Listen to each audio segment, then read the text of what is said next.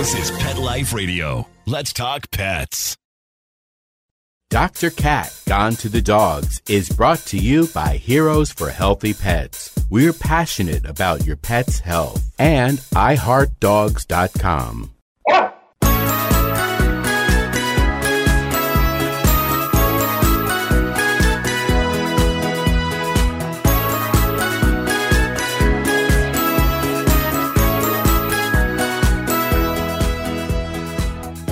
dog lovers! Welcome to Dr. Cat Gone to the Dog. I'm your host, Dr. Catherine Prim, and I'm a small animal veterinarian and dog lover, and I'm owned by an amazing standard poodle named Sky. Today, I have a very special guest with me, Dr. Joe Bartges. And Dr. Bartges is a veterinary internist as well as a veterinary nutritionist. So it's pretty safe to say that he has the scoop on pet nutrition. So we'll be right back with Dr. Bartges after a word from these sponsors. Tired of wasting money on giant bags, boxes, and jugs of litter that don't last? Switch to World's Best Cat Litter, the only litter that lets you use less and get more. World's Best Cat Litter uses the concentrated power of corn to deliver outstanding odor control and easy cleanup. It's lightweight, 99% dust free, and pet, people, and planet friendly. It's even flushable. Make the switch to World's Best Cat Litter and save $2. Visit www.saveonworldsbest.com. Let's Talk Pets on PetLifeRadio.com.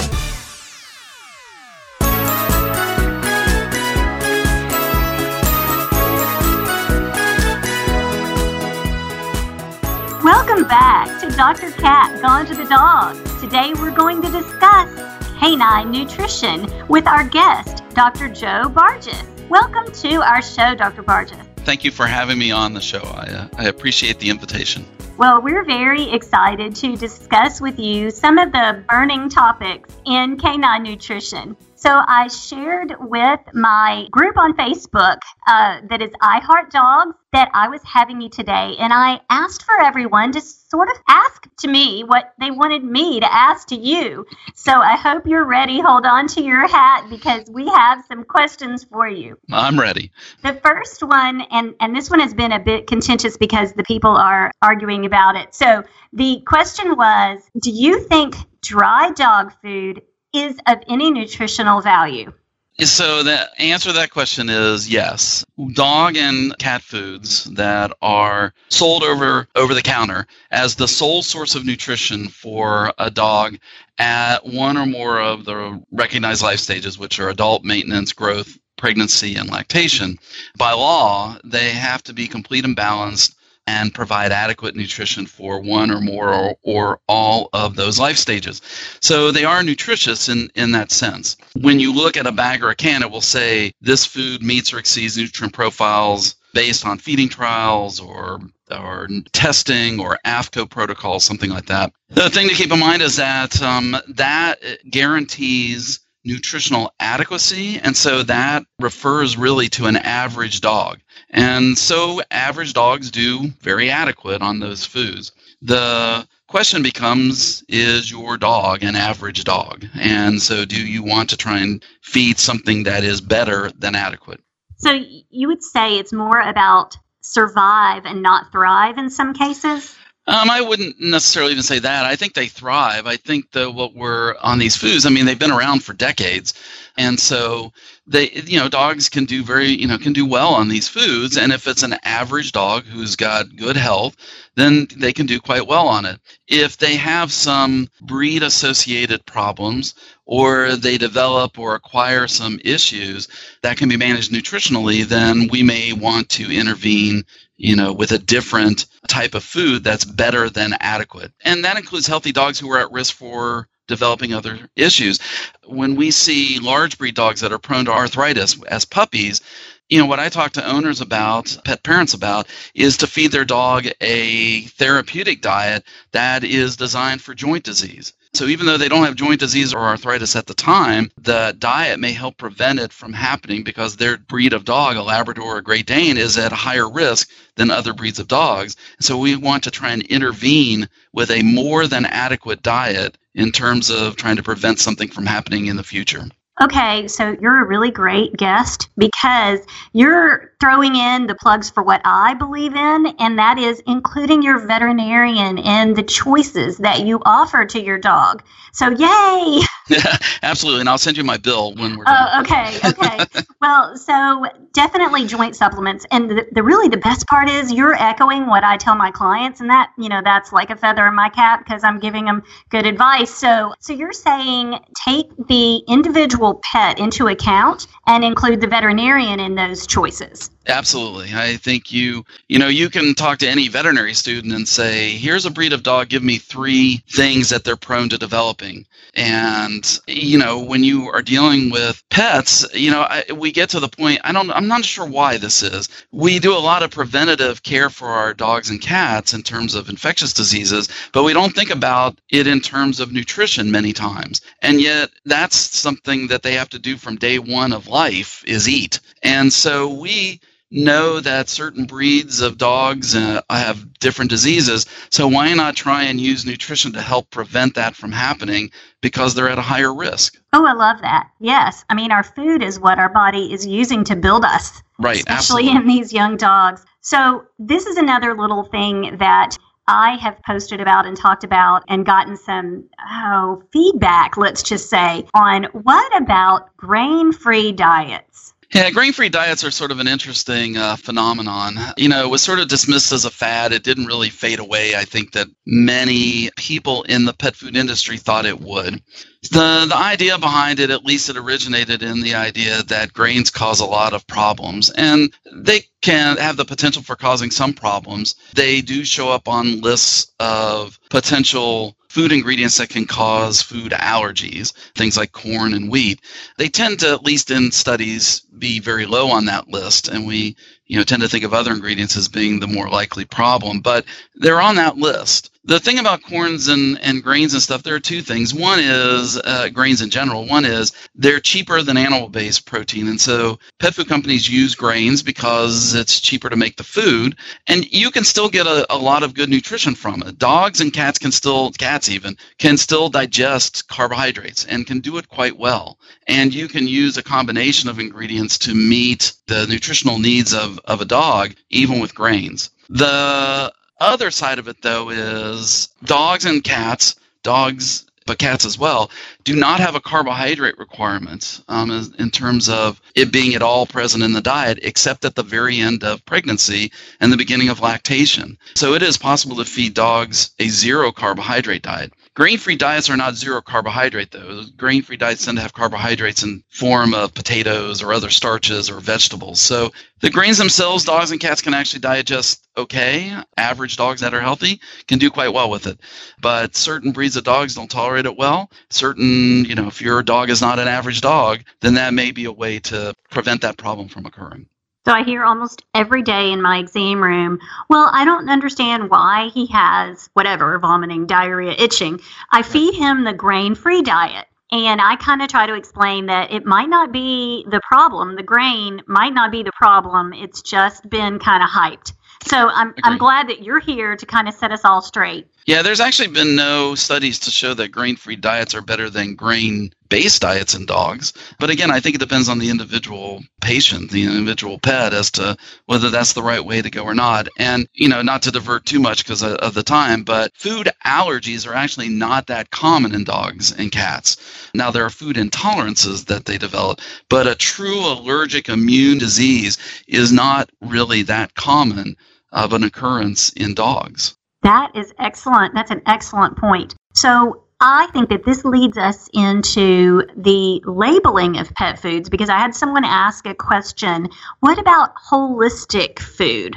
Yeah, there's not really a definition, legal definition of holistic. In all seriousness, and again, my opinion, but in reality, all foods are holistic. I mean, holistic, the definition is looking at the whole picture, basically. Veterinarians are holistic doctors.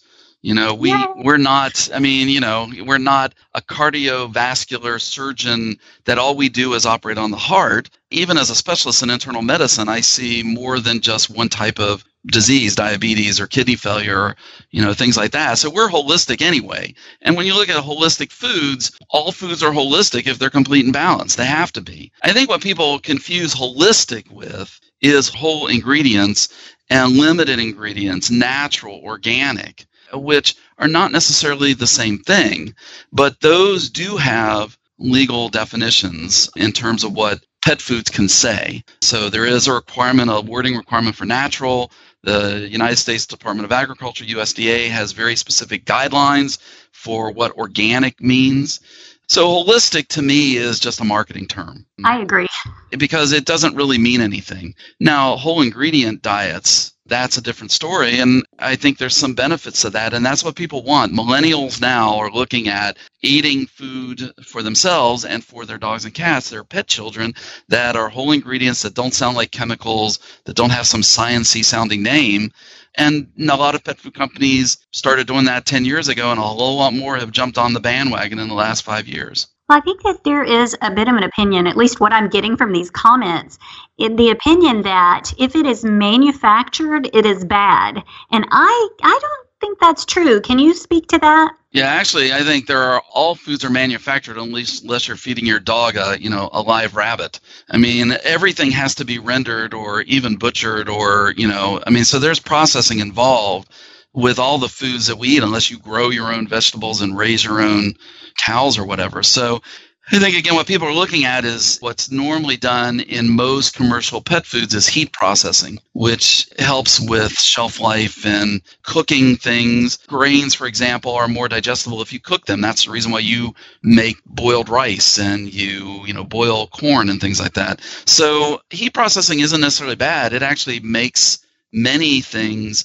proteins and carbohydrates more digestible, more nutrient available. I will tell you also, though, that there are some downsides to it. There are some things that can occur, and people are starting to look at this, and we're actually doing some research in this area, looking at the heat processing of foods and a, a reaction that occurs that causes sugar molecules to kind of get stuck to proteins and these are called advanced glycated end products and there's some you know evidence in certain diseases in people that they may play a role in managing those diseases so it's probably a balance of everything well, that's exciting. So, I have a few other pretty major things I want to discuss mm-hmm. with you, but I want to take a quick word from our sponsor. So, we'll be right back to talk about canine nutrition right after these messages.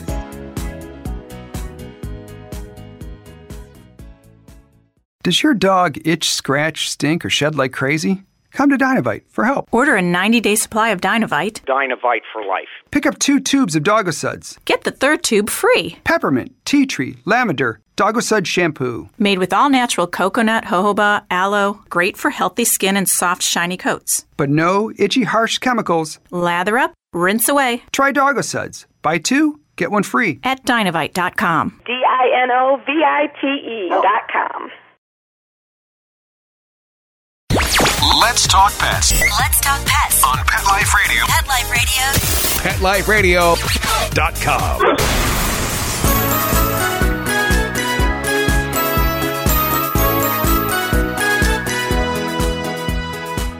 Welcome back to Dr. Cat Gone to the Dog and our discussion about canine nutrition. Dr. Bartges, I want to pick up where we left off, and I've got some other questions for you, so take a deep breath. What about healthy treats? I think healthy treats, um, they're easy to do. I mean, there are certainly commercially available ones that are are fine. Uh, again, healthy treats can be table foods. I am not a disbeliever in giving people food to dogs, but it depends on what you're giving. There are certain treats we know that can be toxic to dogs and cats. Chocolate, especially dark chocolate, uh, raisins and grapes, macadamia nuts, those things. So you can actually go on the ASPCA website, I think on the AVMA website, and different websites and find lists of things that you, you should not give to your dog or cat. One of the things you want to avoid, though, are giving too many. And you know, treats should be treats. They shouldn't be the only thing that dogs and cats eat because that's not usually complete and balanced. So you want to use them as treats. Certain dogs can't handle high fat treats, so you probably don't want to let them eat a stick of butter, you know, or something like that. So again, a little bit of meat now and then, cheese, carrots, broccoli, rice cakes. those are all, you know, acceptable treats. And of course, you should include your own veterinarian when it comes to what to feed your dog because he or she will be familiar with your dog's own individual needs and, you know, issues. Correct. Okay, so what about probiotics in dogs? So I'm a believer of probiotics, and there's a lot of benefit that you can get from probiotics, not only for intestinal problems like diarrhea, but for other non-intestinal and non-infectious problems. And a lot's been done and a lot is being done in humans, and we're just now kind of getting into this arena in dogs and cats uh, in pets. But we're finding that there are situations where probiotics really help, and if they help to treat diseases, then they probably help prevent problems. So why not start early? And the reason it helps is those bugs, the bacteria in the probiotic, which are live organisms, if it's a, a good probiotic, colonize the inside of the intestines. The intestines are involved with metabolism and immune function, and so it helps to modify, change, and sort of uh, shore up the immune system and metabolism. And so there's a lot of potential benefits from probiotics. Do you think it matters where my dog lovers get their probiotic? Yeah, absolutely. There are a couple of things I know we're running out of time. A couple of things you should know. Supplements in general are not as well regulated as, say, drugs and other things, but human supplements are actually better regulated than veterinary supplements. Veterinary supplements actually don't fall under the guidelines that are used in humans. They actually fall under food. And so they're even less regulated. I tend to actually use more human supplements than veterinary specific supplements. There is an organization called the National Animal Supplement Council, NASC, that is sort of like the good housekeeping seal. Makers of supplements can provide information about their supplement and they get an approval of you've proven that what you say is is actually there, that you've you've got good quality control and things like that. So when we look at veterinary supplements, we tend to I tend to go to companies that are members of NASC. But on the other side, I also tend to use more human supplements, human probiotics, rather than veterinary specific probiotics. Well, that's interesting because I always recommend the the species that it's designed for. So that's excellent. I'm yeah, glad actually, yeah, and I'll say real, real quick. Uh, actually, there's if you read the probiotic microbiome probiotic literature, there's no such thing as a species-specific probiotic. And the problem with many veterinary products is there are not enough bugs, either numbers or types, whereas the human products tend to have a whole lot more. You know, hundreds of billions of organisms of eight or ten strains, and that's really what you want.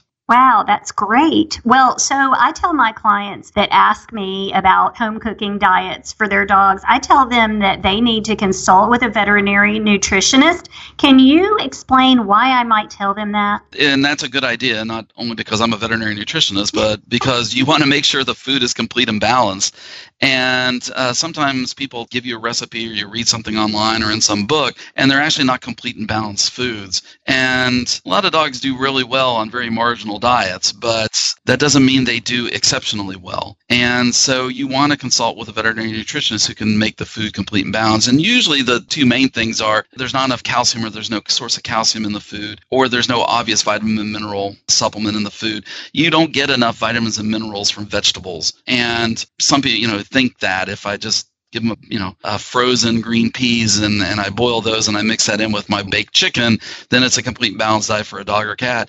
It's not even a complete balanced diet for a person. That's why physicians and nutritionists recommend people take multivitamins and minerals. So you really want to work with somebody who can balance these out and make sure everything's there that needs to be there. Yeah, I have clients tell me they're boiling chicken and putting it with rice, and I'm like, wait, that's not good enough. Not enough. Well, it was really fun to talk with you today, and I learned some things, and I hope all of my listeners learned some things as well. I would like to thank all of you guys for listening to Dr. Cat Gone to the Dog.